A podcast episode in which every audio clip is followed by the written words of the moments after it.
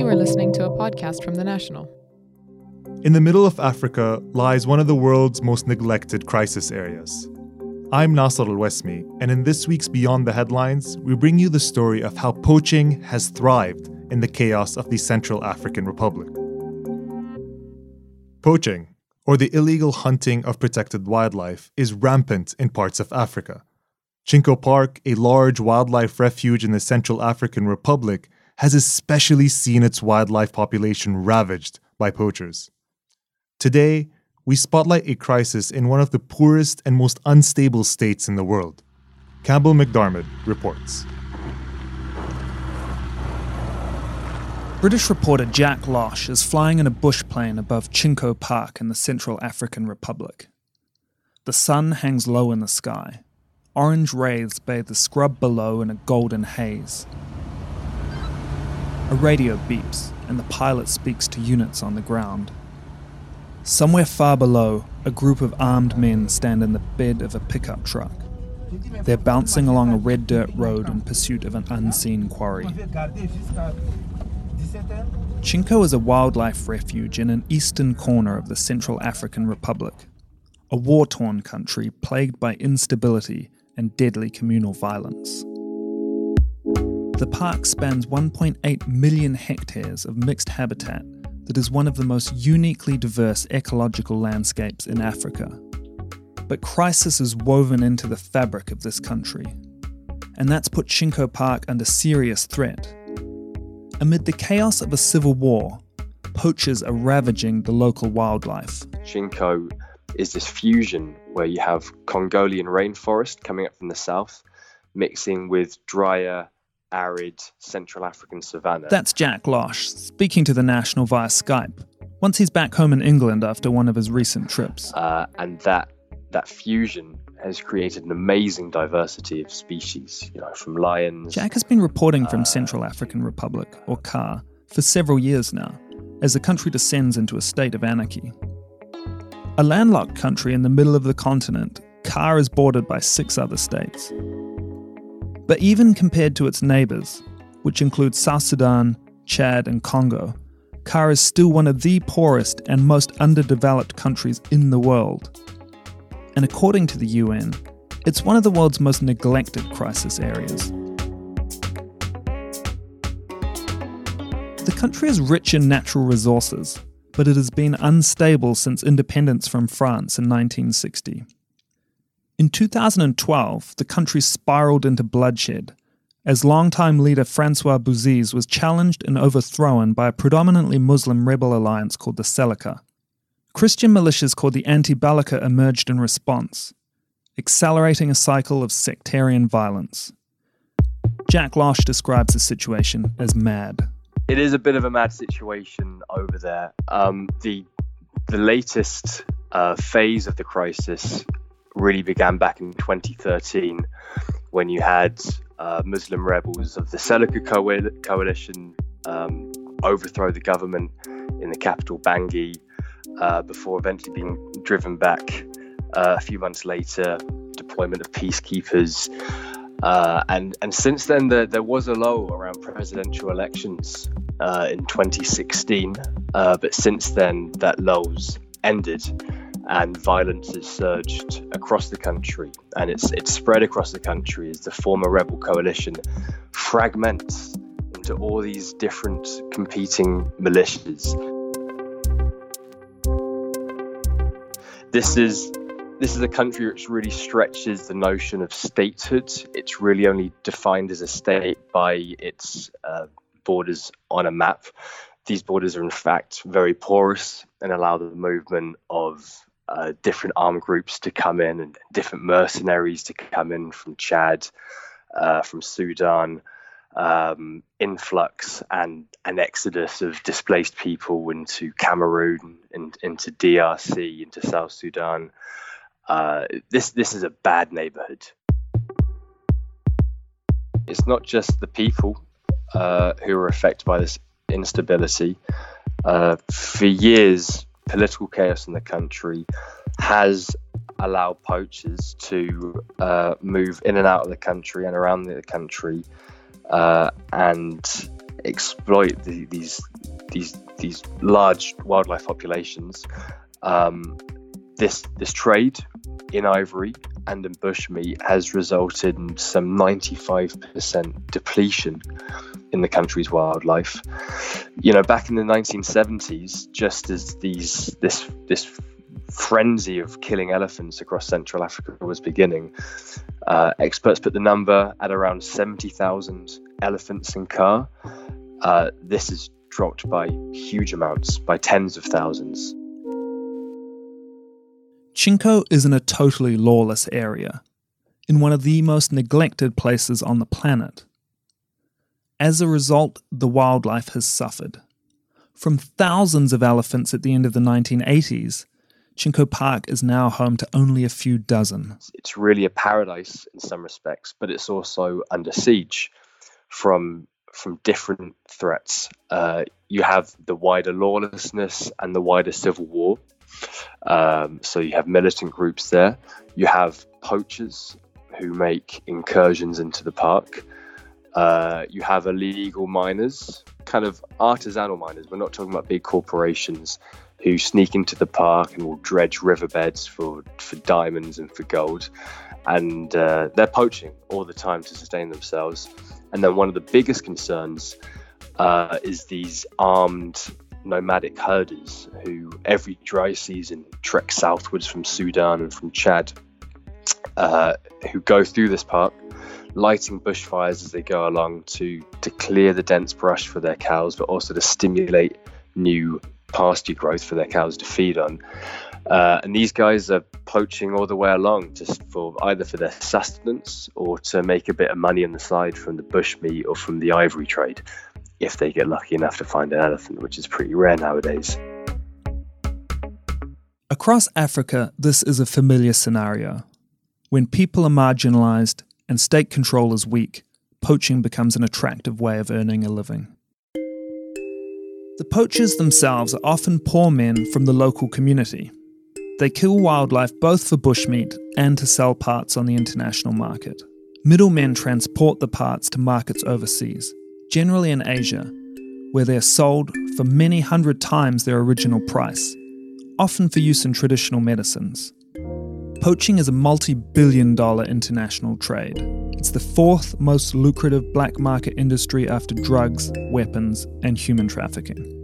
Since 1970, mankind has wiped out 60% of animal populations worldwide habitat destruction, pollution, and killing animals for food are the significant factors. But for certain species, like Chinko's elephants, poaching is the primary threat.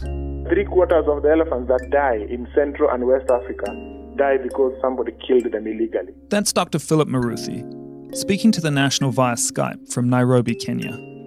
He's the Vice President and Chief Species Protection Scientist of the African Wildlife Foundation an organisation that devotes a large part of its work to combating poaching. Since 2007, we noticed that, uh, particularly for large mammals like elephants and rhino, the offtakes, the illegal offtake, was so great that it threatened to exceed uh, the species, the numbers that were surviving and the numbers that were being born.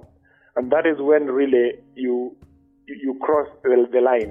When the offtake uh, exceeds your birds and uh, your survival, then your species, your numbers should start declining. Um, and uh, that is when you, you have a crisis. The African Wildlife Foundation's anti poaching efforts work on two fronts. Some projects focus on the supply side, to stop the illegal killing of animals. They also work on curbing the demand for wild animal parts. While it's important to stop the killing, Dr. Muruthi says, you also need to stop the trafficking. That's a big part of the equation. You can see extinction and uh, looming very close. Poaching is driven by the high prices consumers in countries such as China are willing to pay for exotic animal parts rhinoceros horn, pangolin scales, elephant ivory. So, for example, in 2012, the population of African elephants was estimated to be just less than half a million. And the offtake that was documented was 35,000 elephants killed illegally each year. So if you do very simple mathematics, in about 15 years you would have no elephants. So something needed to be done urgently. The good news is, unless species go extinct, the negative effects of poaching are not irreversible. With good governance, wildlife populations can bounce back.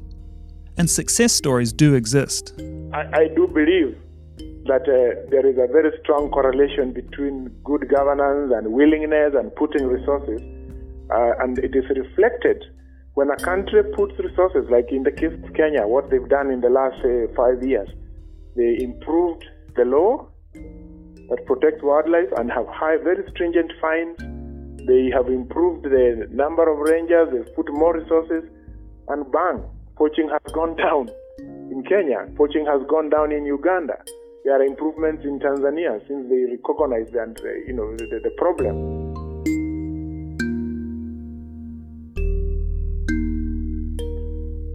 Back in Chinko, the organisation which manages the park is fighting back. And to do that, they've recruited rangers from an unusual source former poachers. And then you've got a lot of rangers there. Um, I think around 60 at the last count. Now, what's amazing about these men is while now they're very uh, wedded to the conservation cause, they're very committed to it. A lot of them um, uh, a certain number of them are former poachers themselves. I remember speaking to this one guy called Hervé, who was this short, stocky guy, uh, exactly the kind of proportions you want in an elephant poacher. You can kind of get down in the bush and sneak up on elephants. And for years and years, this guy, um, the, the, son of poachers himself, had been hunting elephants. And he told me when he first started, a couple of decades ago, they could go out there and find an elephant the same day. Uh, by the end of his career, a few years later, it would take him weeks to find the elephant. He would sneak up to it with his homemade shotgun and shoot it in the ear. That was the way they did it. Uh, and since animal numbers have depleted, this guy was kind of going out of business. So he literally uh, was was a poacher turned game gamekeeper, uh, joined Chinko, and is now part of their ranger team, um, tracking poachers. He knows what to look for. Uh, so gradually, kind of through engagement with the community, through education, we're seeing a slow, gradual, but meaningful change in uh, local opinions there towards wildlife conservation and gradually they're coming on side. But while the local community may now see the value of preserving wildlife, the park isn't out of the woods yet. Not just this kind of low level grassroots poaching. There has, over the last uh, last few years, uh, been an increased militarization of poaching.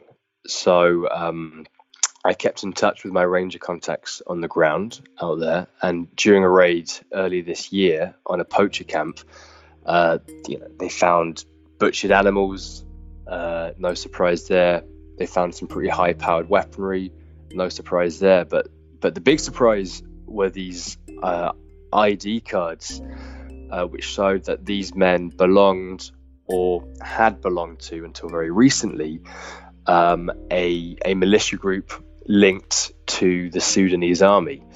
Uh, on the cards, it said they belonged to a group called the Popular Defense Forces, the PDF, uh, who operate in Sudan, who have been accused by uh, human rights organizations like Amnesty, like Human Rights Watch, of uh, being complicit with atrocities committed against people in, in Darfur. Maybe they'd abandoned their posts, or maybe they were still there, but they, they were very much connected to that group, which is an official extension of the Sudanese army.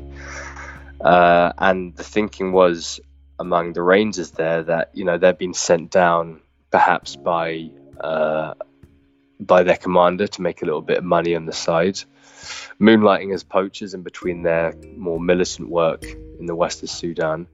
Tackling the internationalized aspect of poaching is perhaps the most challenging part of the problem, Dr. Muruthi says. Poaching gangs uh, and this poaching and trafficking problem is transboundary. It requires the measures that I have been describing to you, working with communities, building capacity for the protected area, But certainly, in the case that you guys reported, which is very true, and actually that trip goes all the way to Cameroon, that is an international issue, according to me. And the, the wildlife authorities will not resolve that.